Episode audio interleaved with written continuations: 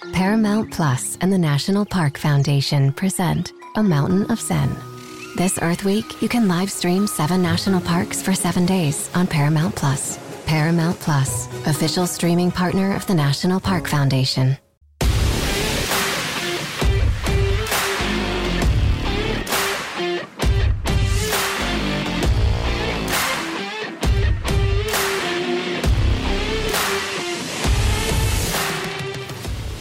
Good afternoon and welcome to the 24 7 Sports College Basketball Show. I'm your host, Tani Levitt, and we have a bit of a quick hitter for you today. There aren't too many actual sports news stories going on, but recruiting and the silly season of transfers has continued unabated as the rest of the sports world has gone on hiatus. So, today I wanted to talk about one particular graduate transfer whose recruitment for his final year of eligibility began as a patient, thought out process, but by the end became a whirlwind that even our team experts had trouble keeping up with. But before we get there, we're making a push here at 24 7 Sports Podcasts to collect ratings and reviews on Apple Podcasts for all of our shows. So if you like what you're hearing, head over to Apple Podcasts and give us a five star rating and review and use that review to let me know what topics you want to hear about. Our friends on Barton and Bud and the College Football Daily have gotten some really great listener suggestions, and it would be awesome if we could do that here as well. And also, I'd like to welcome back anybody who is listening from an embed in an article on 247sports.com. The embeds are back, and it's great to have you. But do yourself a favor and subscribe on your preferred podcast platform. I'd suggest Apple Podcasts. That's the best and most reliable way to get all your 24 7 sports podcasts as soon as they go live. On to the meat. Today, we're going to talk about Columbia graduate transfer Patrick Tape, who, spoiler alert, will spend his final year of eligibility studying business and playing basketball at Duke. Tape is a 6'10 center who averaged 11 and 6 in his junior year at Columbia. He even shot 100% from three, one for one, but the numbers don't lie 100%. Patrick Tape was always going to be among the better big men in the transfer market this spring. Graduate transfers are commonplace now, but it's worth remembering that the NCAA only began granting immediate eligibility to graduate transfers this past decade, and the Ivy League never quite bought in. If you graduate early at a school in any other Division 1 conference, you could elect to stay at your undergraduate university and finish your eligibility there. But the Ivy League doesn't allow graduate students to play on their athletics teams, so players like Patrick have to explore options elsewhere. And so, turning our attention to Tape's new destination, I think the fit is fairly straightforward you know, he wanted to play, and Columbia didn't offer that. And from Duke's side, they graduated Jack White and Javin DeLaurier. And freshman of the year, Vernon Carey is almost certain to go pro. He's projected in the first round of most NBA mock drafts. So Duke definitely needed to add some bulk to their front court. Now, they do have the number two recruiting class in the country this year including five star center Mark Williams. But until our guy Patrick Tape transferred in, Williams was the only real center on the roster. So Duke needed Tape to step in at the five, not to mention to have someone to guard Williams during practice. But here's where it gets interesting. On March 24th, Patrick Tape commits to Duke. Then, last Thursday, he decommits from Duke and stepped back into the transfer portal. And then, on Sunday, he recommitted to Duke and everyone lost their mind. Here's our expert, Evan Daniels. In a wild turn of events, Patrick Tape opted to recommit to Duke late Sunday night. This decision comes uh, after he committed on March 24th. And then April 2nd, this past Thursday, he reached out to Duke and said he thought he rushed the process. He needed to sit back and rethink this thing. Uh, so he did that. And sources told 24 7 Sports uh, that when Tape reopened that process, he strongly considered Syracuse and he strongly considered Georgetown. There was even one point over the weekend uh, that I believe that he was set to commit to Syracuse he stepped back again. And then on Sunday, he called Duke and asked uh, if he could recommit to them. They said yes. And then that news became official Sunday evening. So uh, Patrick Tape is back to Duke. Why did Patrick choose Duke in the first place? Well, I think we all know that it was a good basketball fit. But why did he decommit? Why did he recommit? These are questions I can't answer. So I called up 24 7 Sports Duke reporter Adam Rowe, who interviewed Patrick Tape after his recommitment to Duke. So without further ado, here's my conversation with Adam. All right, so now I'm happy to welcome Adam Rowe to the show for the first time. Adam, how you doing? Great, great. Hope you are. yeah, I mean, all things considered, can't complain. Uh, Adam covers the Duke Blue Devils for 24 7 Sports over at the Devil's Den, and I needed to bring him in to help me understand the bizarre transfer saga surrounding Columbia graduate transfer Patrick Tape. So, Adam, let's start here. Tape is just the fifth player to transfer to Duke in Coach K's 40 years in Durham, and the first since Seth Curry over a decade ago. What is it about Patrick that make Duke look in his direction?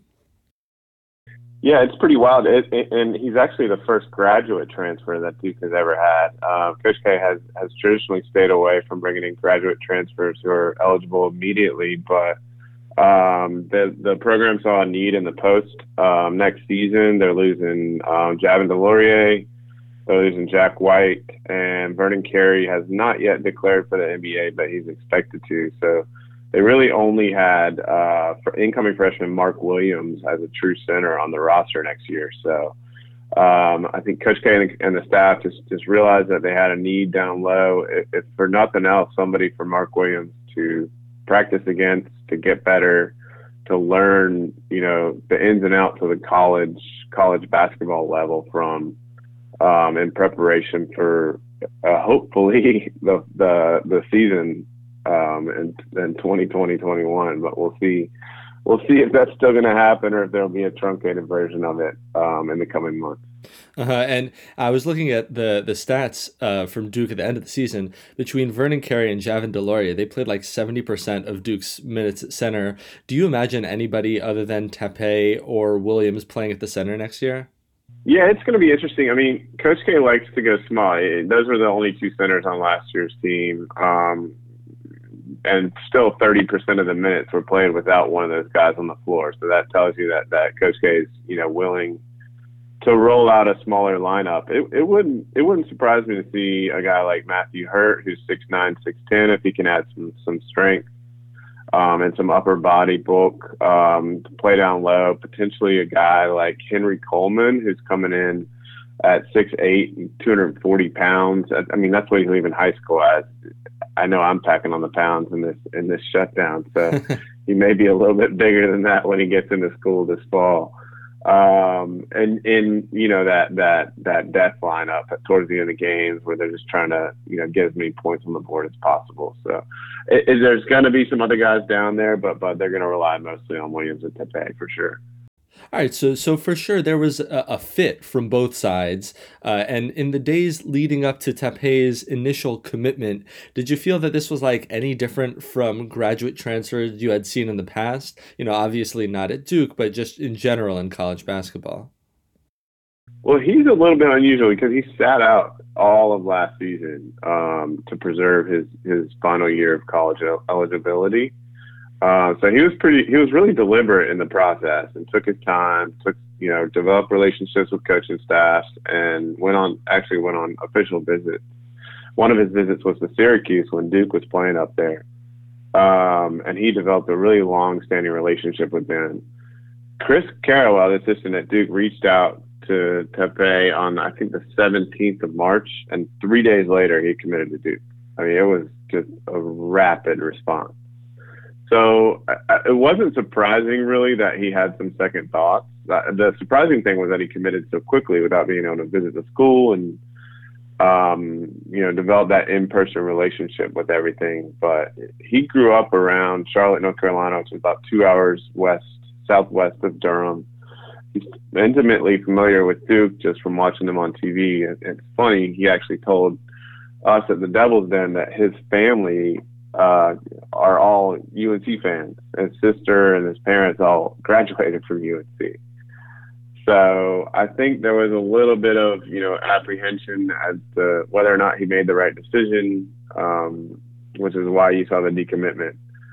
Um, but eventually, after a couple couple days of thinking about it, he he he changed his mind. So definitely not a typical transfer situation, but seems like it worked out for both parties in the end. So, like, I- I'm curious if if if he took Tepe, if he took all year to carefully work through this thought process, like, how is it that Duke got in so quickly for that initial commitment and then eventually recommitment? Like, how did how did they kind of subvert that whole year long thought out process? I mean, this guy, you know, he's an Ivy League graduate. Clearly, he spent the time thinking. I mean, that's the sixty-four thousand dollar question, right? It's it's it, Duke is known for incredible closing speed on the on the recruiting trail. But this is this is definitely the fastest I've seen them kind of uh, zero in on a prospect and get a commitment so quickly. I, I think everybody's kind of living in these, you know, uncertain times and trying to make sense of everything. I, I thought probably had something to do with his, his his decision to jump on the opportunity so quickly, but he also, you know, like you said, he's an Ivy League graduate. I mean, he's he's looking for that combination of academics and athletics on the college basketball uh, landscape. And I mean, it's it's hard to argue with that that any other program offers, you know, the excellence that Duke offers in both of those avenues together. Um, his family's close close by, so give them an opportunity to see him play. Um, I mean, it all it all kind of made sense. I mean, the one piece that was kind of missing was that he he his the field that he wants to get into is, is um, affordable housing and urban planning, and, and, Duke doesn't specifically offer that that master's degree. Um, and I think from talking to him, that was one of the original kind of things that drew him back from his commitment. Um, but Duke presented a different opportunity for him to go into a, a master's of management, I think it is, from from the Fuqua School of Business lay the foundation for his career moving forward, and then he can specialize in, in, in that urban planning field after he gets out of uh, Fuqua. Uh-huh. So so take me inside the the moment between the decommitment and recommitment, which is a phrase I feel like I've stolen from some character on like or a real person on Bachelor in Paradise. Uh, did did Duke change their pitch beyond the master's degree, or did Patrick like did he really just need a couple more days to think on it with his family?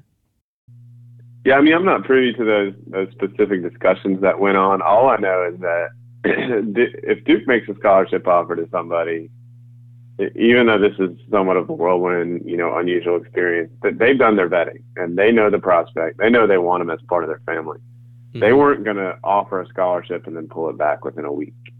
So, I, I, as far as I know, talking to the program, they stayed consistent with their messaging. They stayed consistent that Duke was the best opportunity in the end. Um, other coaches, from what I understand, kind of got in his ear, made him rethink things. But but Duke's messaging stayed consistent, and they still reiterated that they wanted him, you know, no matter what.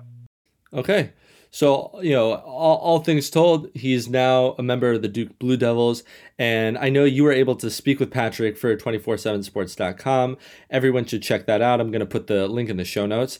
But did Patrick say anything to you about the role he expects to play for the Blue Devils next year? Or is it just kind of the same stuff we talked about at the top, where we expect him to get a good uh, chunk of the minutes at center? Yeah, they, I mean, I think Coach K is not just looking at him as a, uh, you know, as a as a center, a player, but but Duke only has one senior on the roster next year in Jordan Goldwire. So I think they're really looking at him to provide some leadership, both in the locker room and on the court. Um, you know, you know, they're they're going to rely on it. His exact words were um, to me was Coach Carrawell said they had a need at center and they thought I could provide an interior presence for them. So I mean, on the court, that's what they're gonna, that's what they're they're expecting from him. And he he kind of self scouted his game by saying that I think I'm a versatile defender that's pretty good in ball screens and I have good toughness around the rim. I'm looking to expand my game to the perimeter. Um, so yeah, I mean they're they're just they're they're really relying on him to provide interior depth as well as you know that that senior level or fifth year level experience on and off the court. Uh, and and who do you think stands to benefit the most from having him on on the roster? I know you mentioned Mark Williams at the top, but you know I, am thinking about Hurt, a guy who maybe on the defensive end has a, a good amount to learn still. Uh, so I'm curious, what are your thoughts about who stands to benefit the most from having Patrick Tape on the roster? Yeah, I mean, probably Mark Mark Williams. I mean, you saw Vernon Carey come in and win National Freshman of the Year, and he only played like 20, 25 minutes a game. And the only reason he was able to do that is because Javin DeLaurier was on the roster. Um, so I think that, that they're gonna they're gonna use a similar strategy with Mark Williams next year. Um, and Williams in, in, practice too. I mean, Tape is, is, is to do nothing but make him make him a better player. Um, mm-hmm. Yeah, I mean, especially if he can contribute in, in, ball screens out high. You know, Duke loves to run that horn set where they get their where they give their shooters and, and slashers a little bit of space that can they can penetrate to the rim. Um, and if he's a if he's an effective screener, that's going to make all all of those slashers and scores that much better off the ball. Mm-hmm. All right, Adam, it's been a real pleasure having you on the show, and I want to be uh, careful with your time. So I've got just one more question for you. Um, Coach K is like a top two recruiter in the one and done era, along with uh, John Calipari over at Kentucky. And I wonder if this dragged out saga, combined with Coach K's past reluctance to recruit transfers, will result in Coach K never recruiting a transfer again. So here's my question for you over under 0.5 transfers to Duke in the duration of Coach K's tenure in Durham. What say you? Mm. I'm gonna say, I'm gonna say over. Really?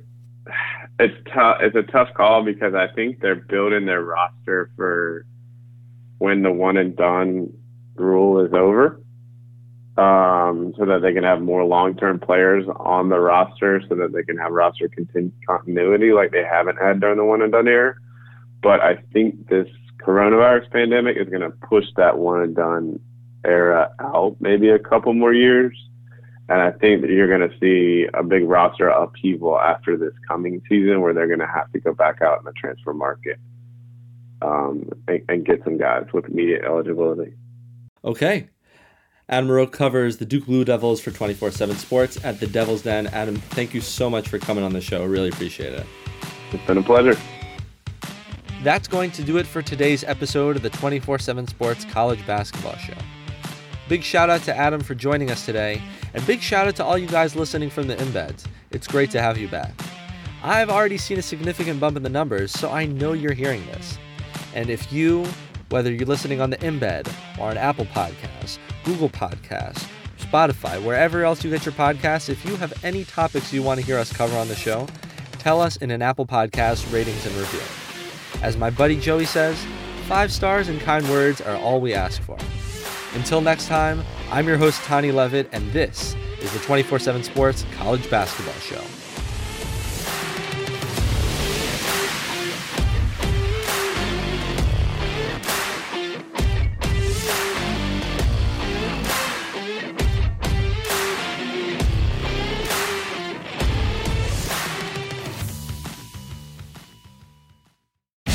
Baseball season is in full swing, which means you need to listen to Fantasy Baseball Today, part of the CBS Sports Podcast Network.